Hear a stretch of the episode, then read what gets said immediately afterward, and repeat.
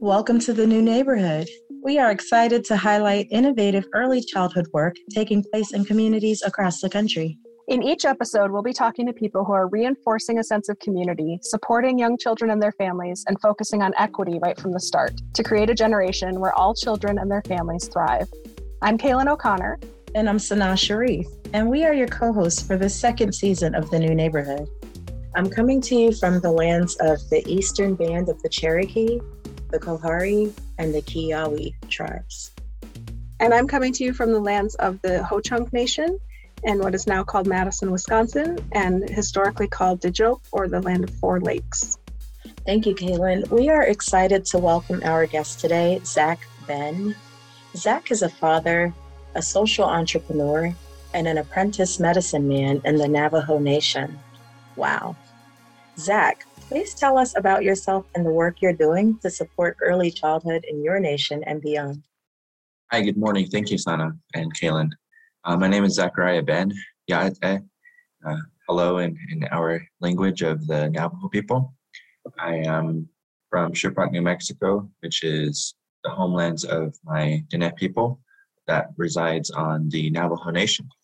I am a father, I am an artist, and also a farmer.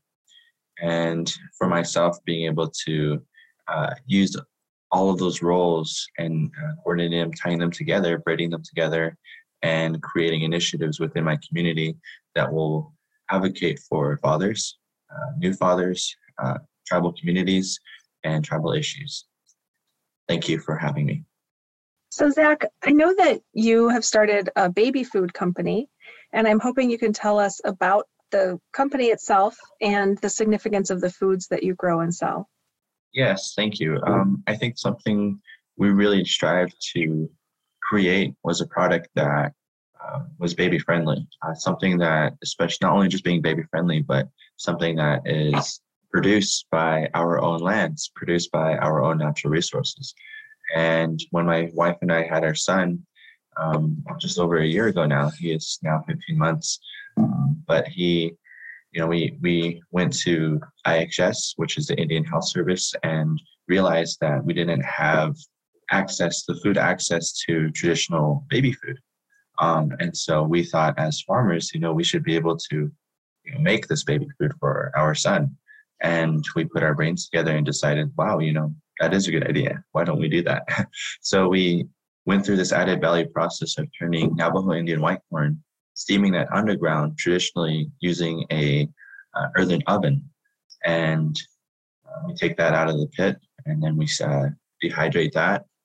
And that's the added value process to make dried navajo steamed corn. So we added another value to that by um, simply milling that down and making it into very fine grits which can be an int- a safe introductory food for babies that are um, being introduced to solid foods so that's where the idea of Bidii Baby Foods comes in. And that's, uh, I think, just something for, for us, again, as parents and providers. We decided that, you know, we wanted to share that product for the rest of our communities on an elevation. So as Bidii Baby Foods, we envision a community where traditional indigenous foods are plentiful and accessible in early childhood and beyond. So also, you know, our, our mission is to reconnect indigenous families with our long-standing relationship between earth and parenting.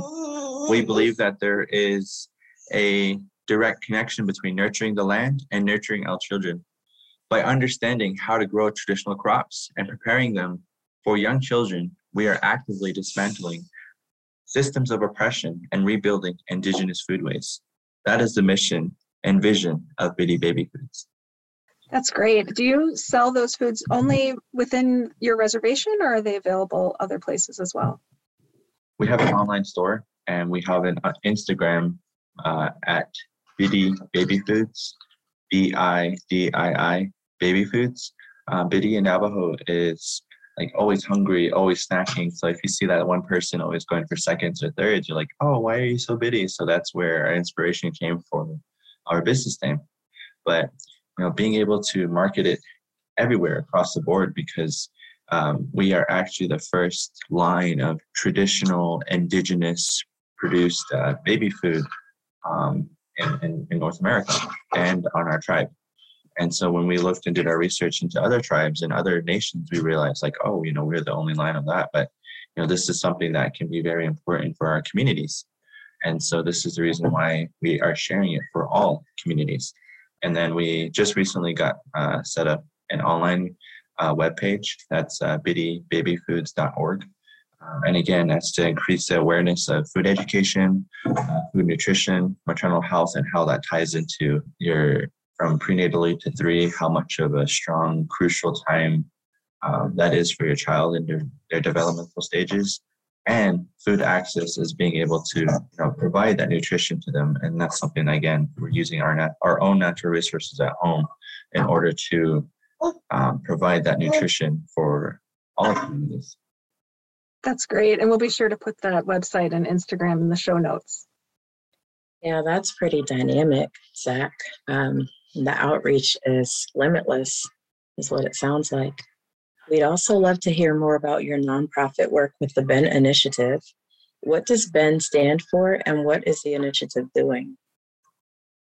So, Ben is an acronym, it is birth, environment, and nutrition.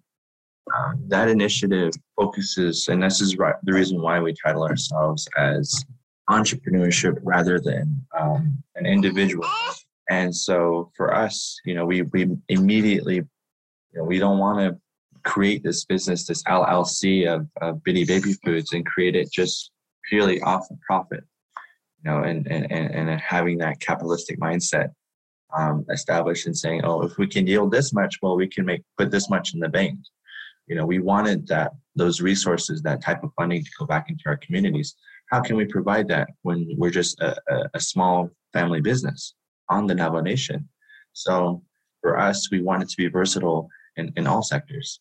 And that was creating a 501c3, the Ben Initiative, which will allow us to apply for grants, to apply for that funding and those and, and to be that resource for the community rather than just uh, you know and this is something that comes out of you know we're, we're all about action and words putting you know money where our mouth is um, in some instances to putting resources in our communities by uh, again by creating this infrastructure um, economical i guess structures that will allow us to share those resources for other and ultimately share the um, equipment that we will eventually get in for our farmers in the area, our community members who will use these assets that were brought in by the Ben Initiative. So that's something that you know we we as the Ben Initiative will continue to strive in. And so just to give a little bit more in depth on the Ben Initiative, so so the birth part of it is the, the increased access to cradle boards for safe sleep uh, train early childhood providers on the benefits of cradle boards. And that's just that goes to, you know, how you can have a safe sleep with your child. And, and uh, that will dramatically decrease SIDS. Um, and, you know, that's, I think we feel that's something that's very important, a tool that we use in our, in our community of the Navajo people. Um, increase access to safe traditional home birth. Um, that's something that we know is is you know very rare to happen due to gestational diabetes. So uh, diabetes, um, just you know, all these different types of health ailments the mother may may go through just before labor that will prevent her from um, getting that care and, and, need. And then um, increase exclusive breastfeeding, which is a, is a co uh, role for both parents. You know, the father can come in and support. Um, the mother is there, you know, trying to get the child to latch uh, and some and for ourselves you know our experiences you know our son never never latched officially. So you know mom was up pumping you know giving him the bottle and you know that's where i would come in in order to help her. So um, you know that's a, a, a team effort.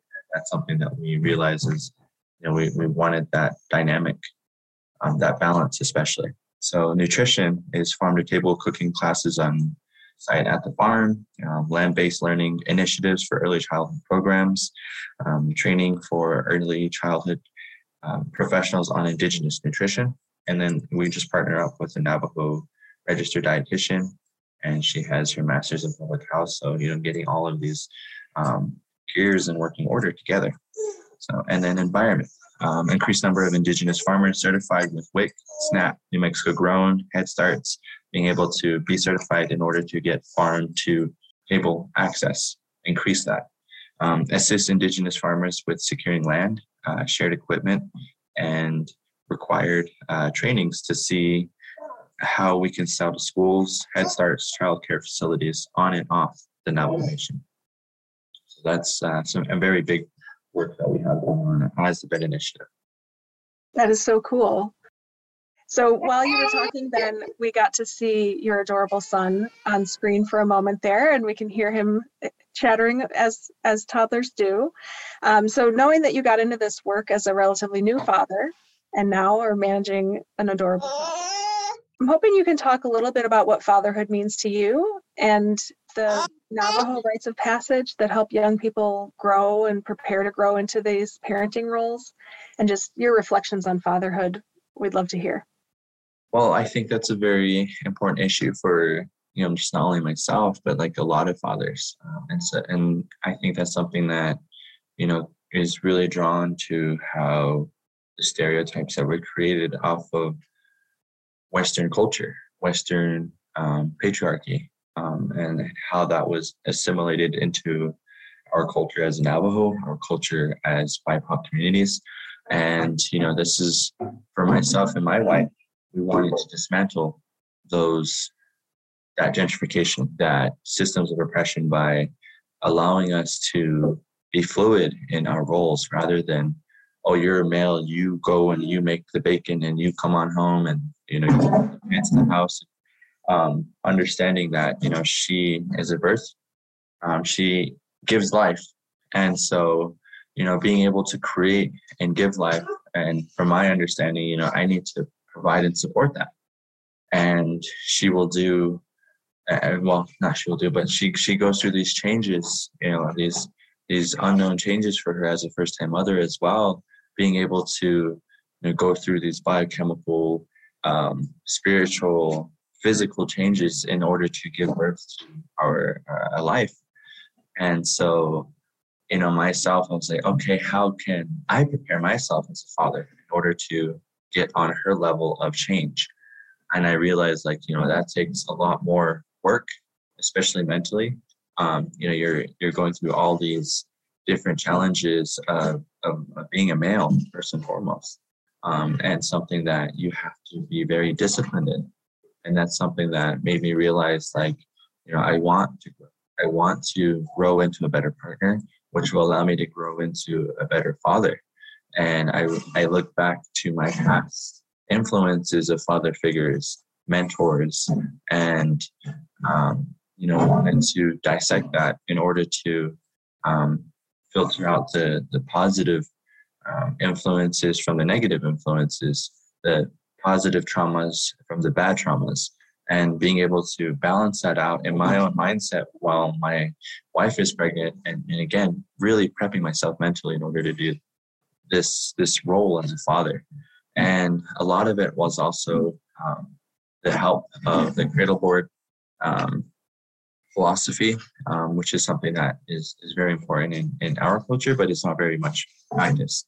And so I wanted to practice that. I wanted to provide a a way that you know we can, and this was one of those ways of actually physically preparing myself for. It. Um, and so myself, I went out established a Cradleboard by, you know, hunting um, a deer, using tanning the hide, um, preparing the straps on the Cradleboard, using that deer hide, um, going out and harvesting the tree. But when you harvest it, you pray to the tree. You say, "Yeah, thank you for allowing me to use this tree in order that you know it will protect my my son when they're sleeping, protect my son while you know, from any physical hurts, uh, you know, falling over, you know, and then also realizing that, you know, it builds muscle memory.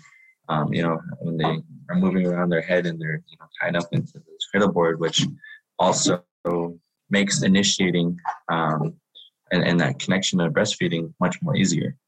And so all of these things came into my mind and were flooding my mind. And we took birth classes, Western uh, educational classes of birth, birthing.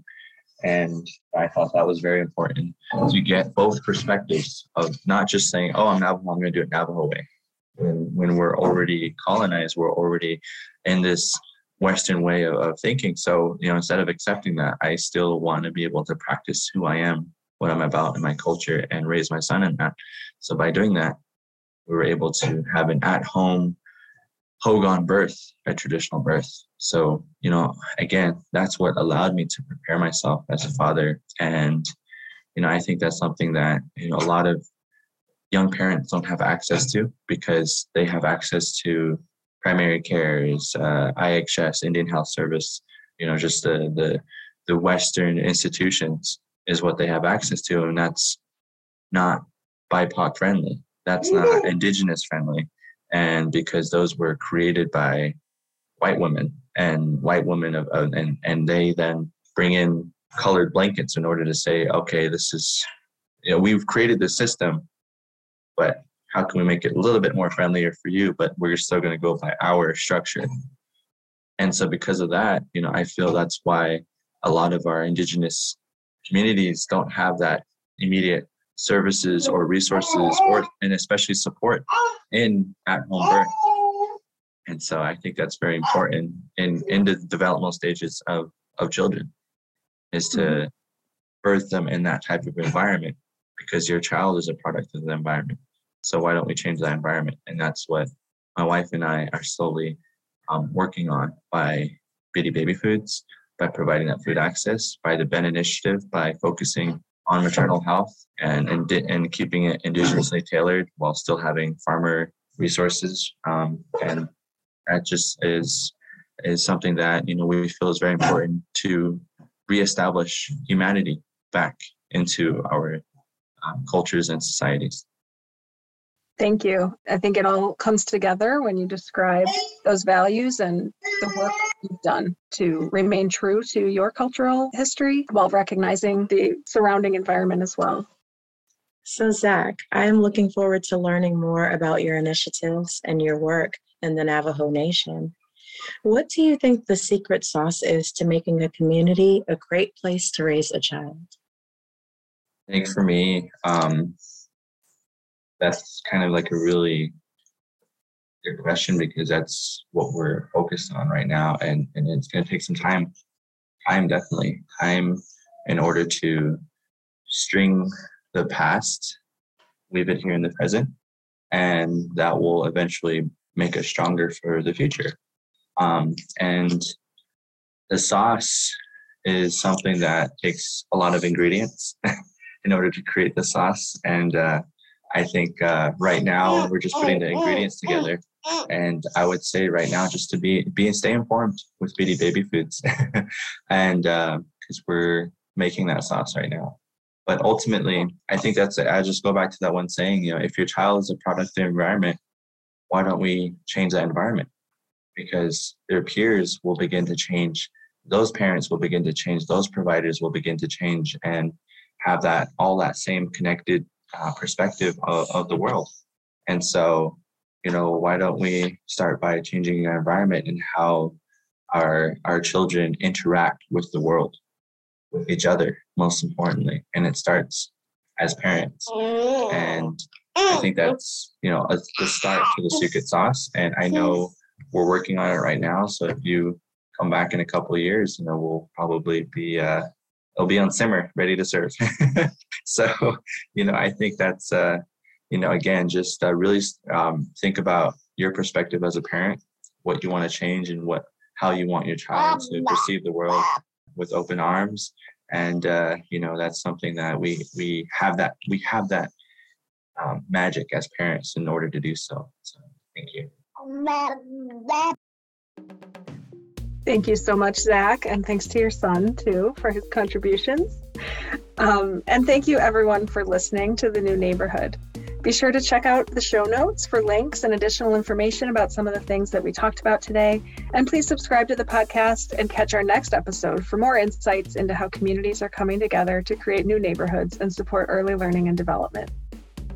This limited series podcast is a production of the Center for the Study of Social Policy. For more information or to contact us, visit us online at cssp.org.